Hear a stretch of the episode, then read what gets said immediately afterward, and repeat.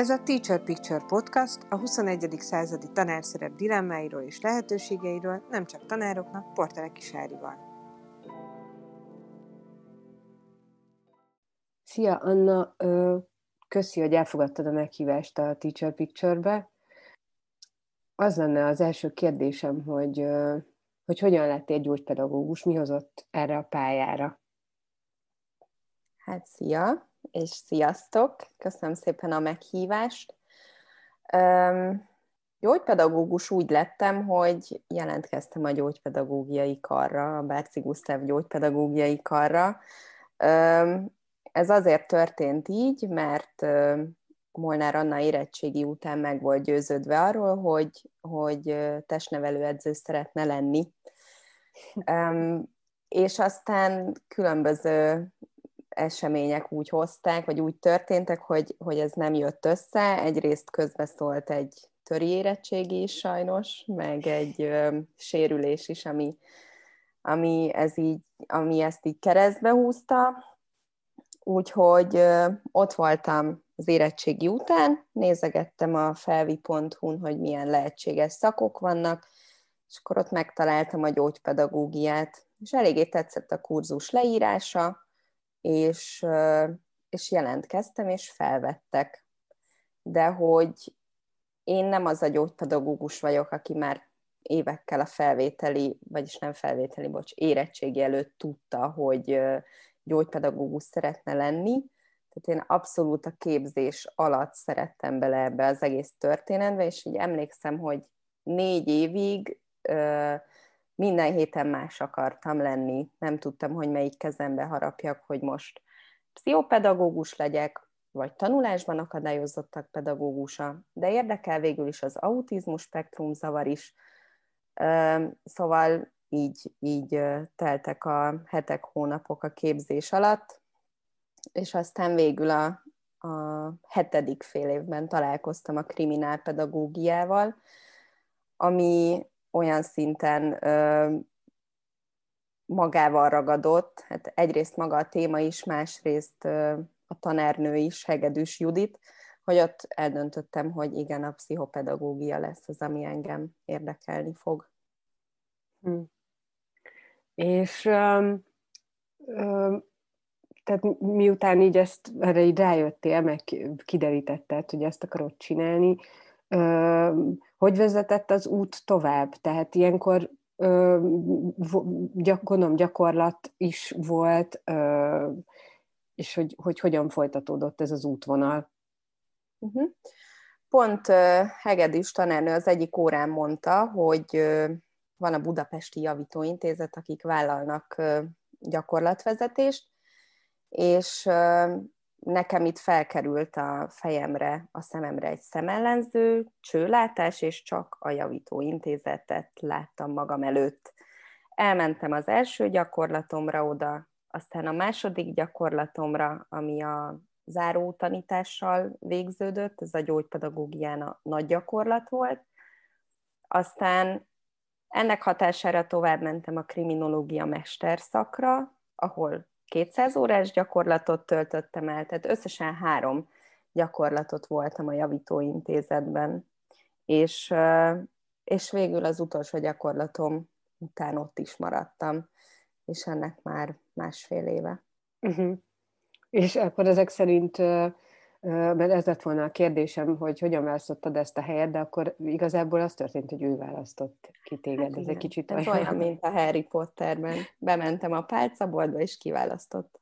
Igen. Igen. Uh, hát ez azért nem, nem, nem egy szokványos választás, azt hiszem, illetve, illetve engem például nagyon meglepett, mikor ezt hallottam, hogy te itt dolgozol, és, és így rögtön az jutott eszembe, hogy húha, akkor egész biztos, hogy, hogy, hogy ez, ez, ez, egy, ez egy nagyon speciális hely abból a szempontból is, hogy, hogy egészen más máshogy kell gondolkodni, más dolgokat kell csinálni, volt valami, tehát azon kívül, hogy nyilván nagyon sok gyakorlatot töltöttél ö, el, ö, illetve nagyon sok gyakorlatod volt itt, ö, volt-e olyan, amikor már mondjuk azt érezted a gyakorlat alatt, hogy húha, ez azért nekem kihívás. Tehát volt-e benne kihívás az elején, mondjuk? Vagy annyira erős volt a csőlátás, hogy, hogy ez mindent elhomályosított? Tehát erős volt a csőlátás, abszolút. Kihívásnak, hogyha arra gondolsz, hogy volt-e valami kihívás, hogy, hogy mondjuk úgy döntsek, hogy én ezt nem szeretném, az nem, az egyszer uh-huh. sem merült fel. Ez napról napra egyre biztosabbá vált, hogy én ezt szeretném csinálni. A gyakorlat alatt az volt nagyon jó, hogy a, a gyakorlatvezető, meg az intézmény is majdnem mindenre enged rálátást. Beszélgethettem a fiúkkal, tartottam órát, tehát nem úgy kezeltek, hogy kívülről néztem, és megfigyelőként voltam jelen, hanem tényleg benne lehettem a gyakorlatban. Viszont mindig volt mellettem valaki, és ez egy biztonságot nyújtott, hogyha mondjuk valamilyen vita alakulna ki két fiú között, vagy valahogy nem tudok éppen egy értelmes mondatot kinyögni a számon, akkor mindig volt ott velem vagy a gyakorlatvezetőm, vagy egy tanár, aki segített ebből a helyzetből kihúzni. Ezért, bár találkoztam kihívást jelentő helyzetekkel, mindig volt egy védőháló mögöttem. Az első igazi kihívást a, akkor éltem meg, amikor mondjuk a július utolsó hetében még gyakornokként voltam ott, és augusztus első hetében már gyógypedagógusként, nevelőként, Anna néniként voltam ott, az, az az kemény volt. um, és azt meg lehet kérdezni, hogy, hogy, hogy mi, volt a, mi volt ez a, azon túl, hogy nem volt melletted védőháló, vagy, vagy elsősorban ettől érezted keménynek ezt a helyzetet egyébként? Tehát, hogy ott, ott azért ott egyedül kellett helytállni, és, és írtán kitalálni, hogy akkor ki is vagy te ebben a hogy is leszel te Anna néni ebben a helyzetben úgy igazából? A, amikor becsukódott a hátam mögött az ajtó, és ott voltam a teremben, tegyük fel mondjuk hét gyerekkel, a kezemben egy foglalkozástervel, amit ugye mm, le akartam bonyolítani az elkövetkezendő 45 percben, akkor emlékszem arra a pontra, hogy, hogy hogy hét pár szemét szegeződött rám, és akkor várták, hogy na, most akkor mi lesz. És akkor ez így nagyon megvan bennem, az az fél perc, amikor, amikor ők is ezen gondolkodhattak, hogy mi lesz, meg én is ezen gondolkodhattam, hogy mi lesz. És alapvetően egy viszonylag határozott ember vagyok, fel tudom találni magam könnyen ilyen, ha nem is ilyen, de tehát, hogy helyzetekben fel tudom magam találni, na ott ez egy picit megborult, és tényleg azon izgultam, hogyha kinyitom a számat, akkor ne nagyon vékony hangon nyögjek ki valamit. Ezen a fél percen így túl tudtam lendülni, és igazából csak elkezdeni volt nehéz. Tehát a kezdés volt a kihívás, utána ugyanott folytattuk, nyilván le kellett fektetni ezeket a a szerepeket, hogy én már nem hallgató vagyok, hanem ö, tanár, vagy nevelő, vagy gyógypedagógus, igazából mind a három vagyok. És remélem, hogy ezzel megválaszoltam a kérdést, de hogy, hogy igen, ez volt a kívás, ez az első fél perc.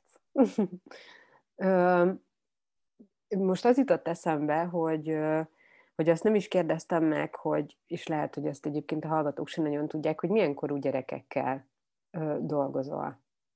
Hát átlagban olyan 15 és 18 között, de hm. mondjuk lőjük be a 16-ot átlagnak, de nálunk pedagógiai szempontból szerintem ez az életkor, meg az osztályfok az nem feltétlenül lényeges. Itt képességstruktúrákban szoktam gondolkodni, mert vannak olyan fiúk, akik mondjuk évek óta nem voltak iskolában, van, aki ötödikes, de 18 éves, valaki kilencedikesen 17 éves, szóval, hogy ilyen nagyon kevert ez a történet. Um, tehát amikor készülsz, akkor tulajdonképpen nagyon differenciálva kell gondolkodni mindig.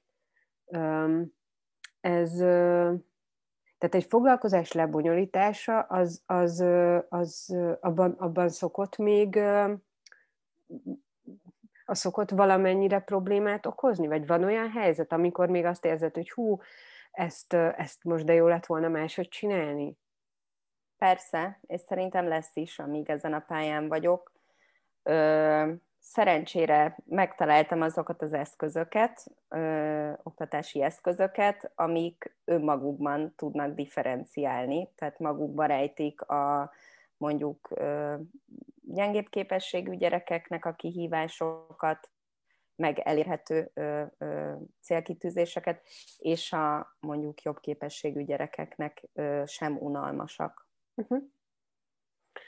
Hogyha, hogyha van valamilyen ö, nem direkt csak negatív dolgokat akarok kérdezni, csak ez nagyon érdekel, hogy, hogy hogyha bármilyen nehézséggel nézel egyébként szembe, mert hát nyilvánvaló, hogy azért ez itt egy nem ö, ö, rózsaszín ö, felhők alatt háromkerekű biciklisztek ott, de hogy, ö, hogy, hogy bármilyen nehézség van, azt, ö, azt te hogyan tudod magadban ö, megoldani, meg feloldani? Van-e erre valami módszered, vagy mhm. lehetőséged? Alapvetően szerintem ahhoz, hogy valakit ne érintsen meg minden nap az, amivel találkozik, mert itt azért sorsokkal, tehát elég kemény sorsokkal találkozik az ember, és elég kemény történetekkel.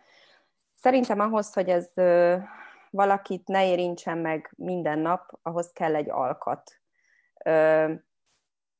Én, én ebből a szempontból szerintem valamennyire valamennyire ilyen alkat vagyok, tehát egyrészt azért két évig tanultam kriminológiát, ahol mindennapos volt ugye a bűncselekményekről való beszélgetés, valahogy így kívül tudom magamon ezt így hagyni, de természetesen nem, én se vagyok egy, nem tudom, Superman, mert hogy azért vannak, vannak történetek, amik meg tudnak ö, ö, edzeni, kvázi.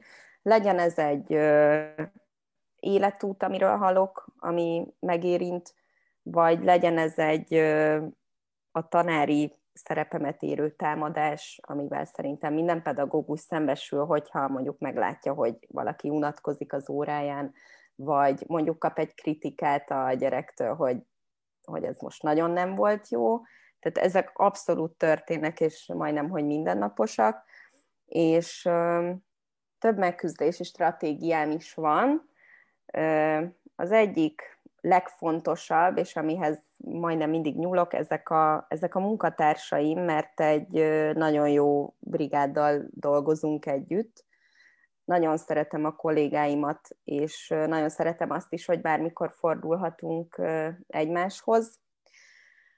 A másik az külsős pályakezdő tanárkollégákkal való beszélgetések, ahol nekem nagyon, nagyon nagy szükségem van arra, hogy tudjam, hogy az a probléma, amivel szembesülök, az egyedülálló, vagy ez azért mondjuk vele járója kezdőpedagógusságnak, és nekem sokat segített ez, hogy beszélgethettem mondjuk egy óraterv összeírásának a nehézségéről, meg kihívásairól, egy nem javító intézetben dolgozó külsős barátommal, vagy, vagy pedagógussal,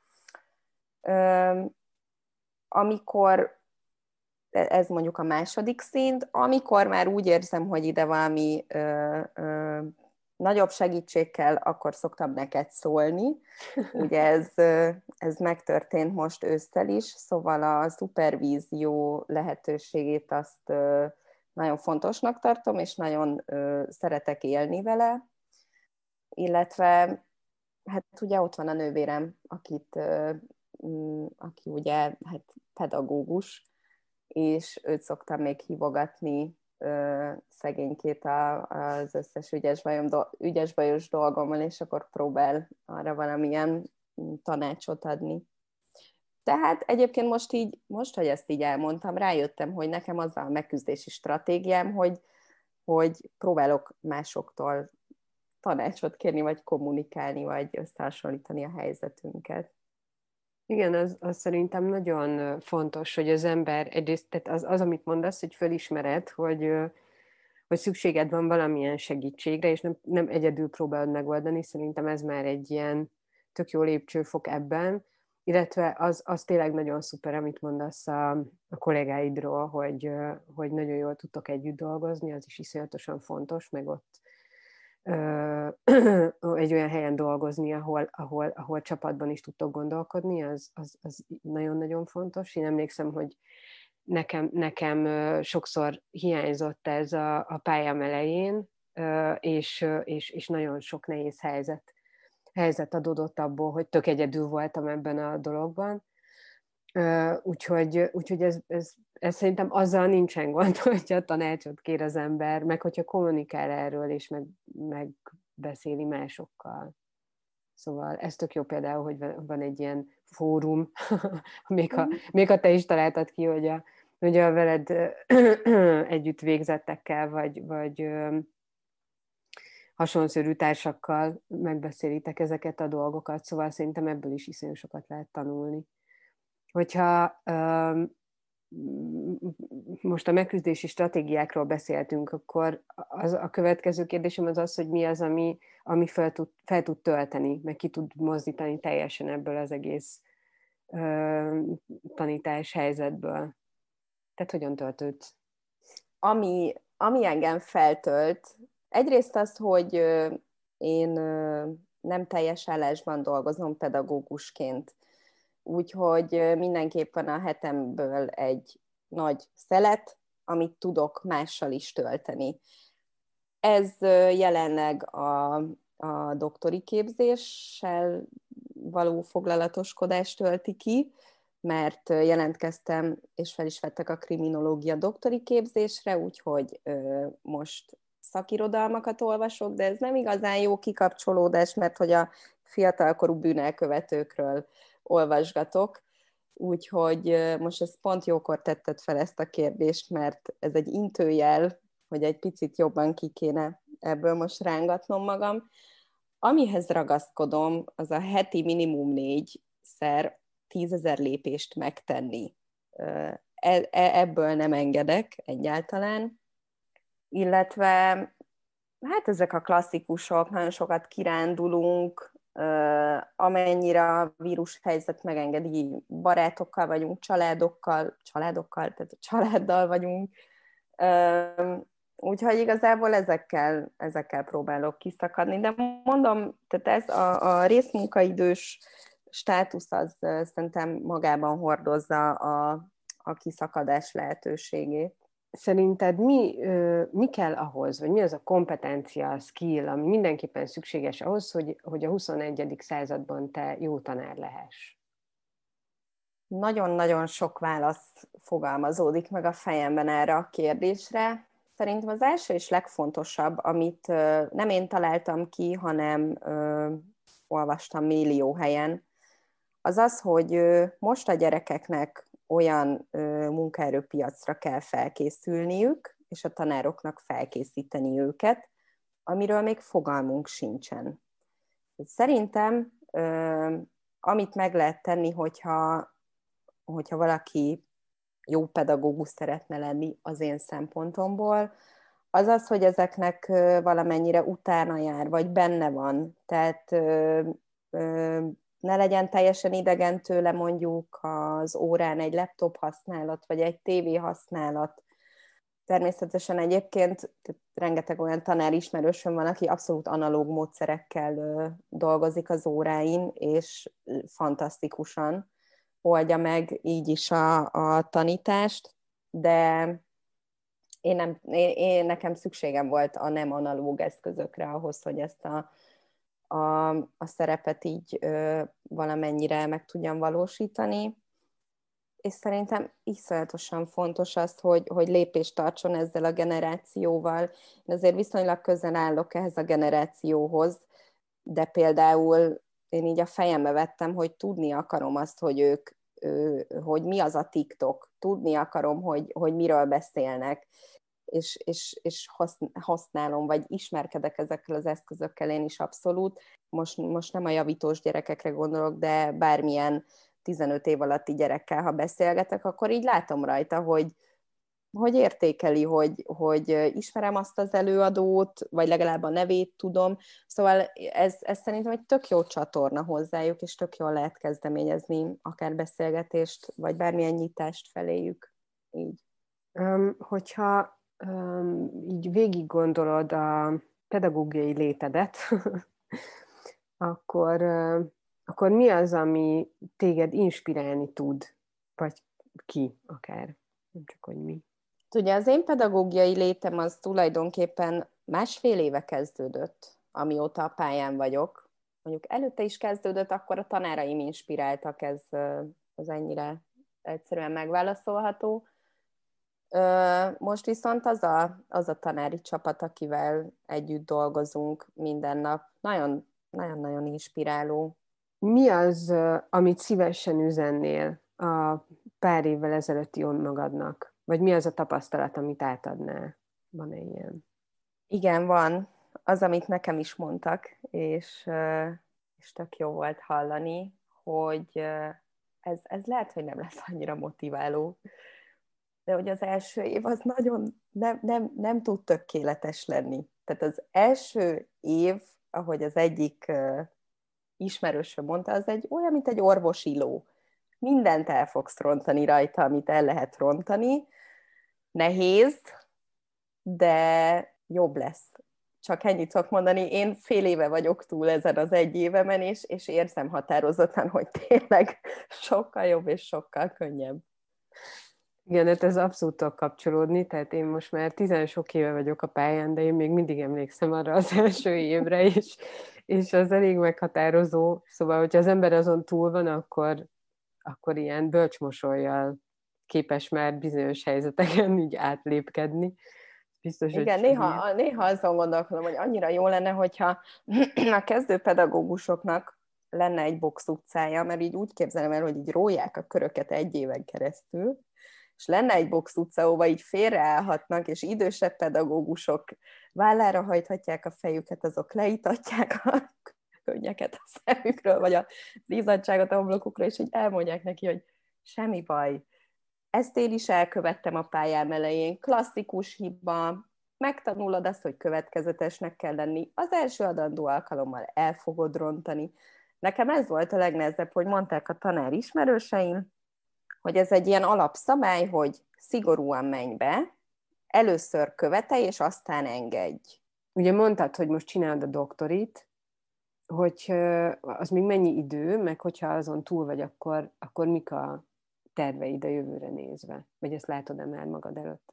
A doktori az négy év papíron. Nagyon ritka, hogy valaki négy év alatt ezt be is fejezi, szóval ez szerintem egy hosszabb távú együttműködés lesz. Egyelőre nincsenek ilyen hosszú távú terveim. Most én nagyon jól érzem magam ott, ahol vagyok. Amit egyszer kipróbálnék, hogy elmenjek egy bíróságra pedagógus ülnöknek, azt nagyon szívesen kipróbálnám. Ugye a pedagógus ülnök az segíti a bíró munkáját, ugye a szakértelmével. Azt kipróbálnám. De egyébként nem, nincsenek, nincsenek most kitűzött céljai, most az a, de van, az a kitűzött célom, hogy itt most meg tudjam élni a, a pedagógusság magasságait is. Nagyon köszönöm, Anna, hogy, hogy beszélgettünk. Nagyon fontos dolgokat tudtam meg tőled egyébként, pedig már többször is volt alkalmunk beszélgetni, de hogy ez, ez azért egy kicsit más. És remélem, hogy majd, ha még négy év múlva is működik ez a podcast, akkor, akkor már, már a doktoridon túl, vagy öt év múlva a doktoridon túl is beszélgetünk még, hogy most hol tartasz és hogy vagy. Köszönöm szépen. Én is köszönöm. Ez volt a Teacher Picture. Ha még nem tetted meg, akkor iratkozz fel, és ne felejts el értékelni, ezzel segítesz, hogy mások is rátaláljanak a Teacher Picture podcastra.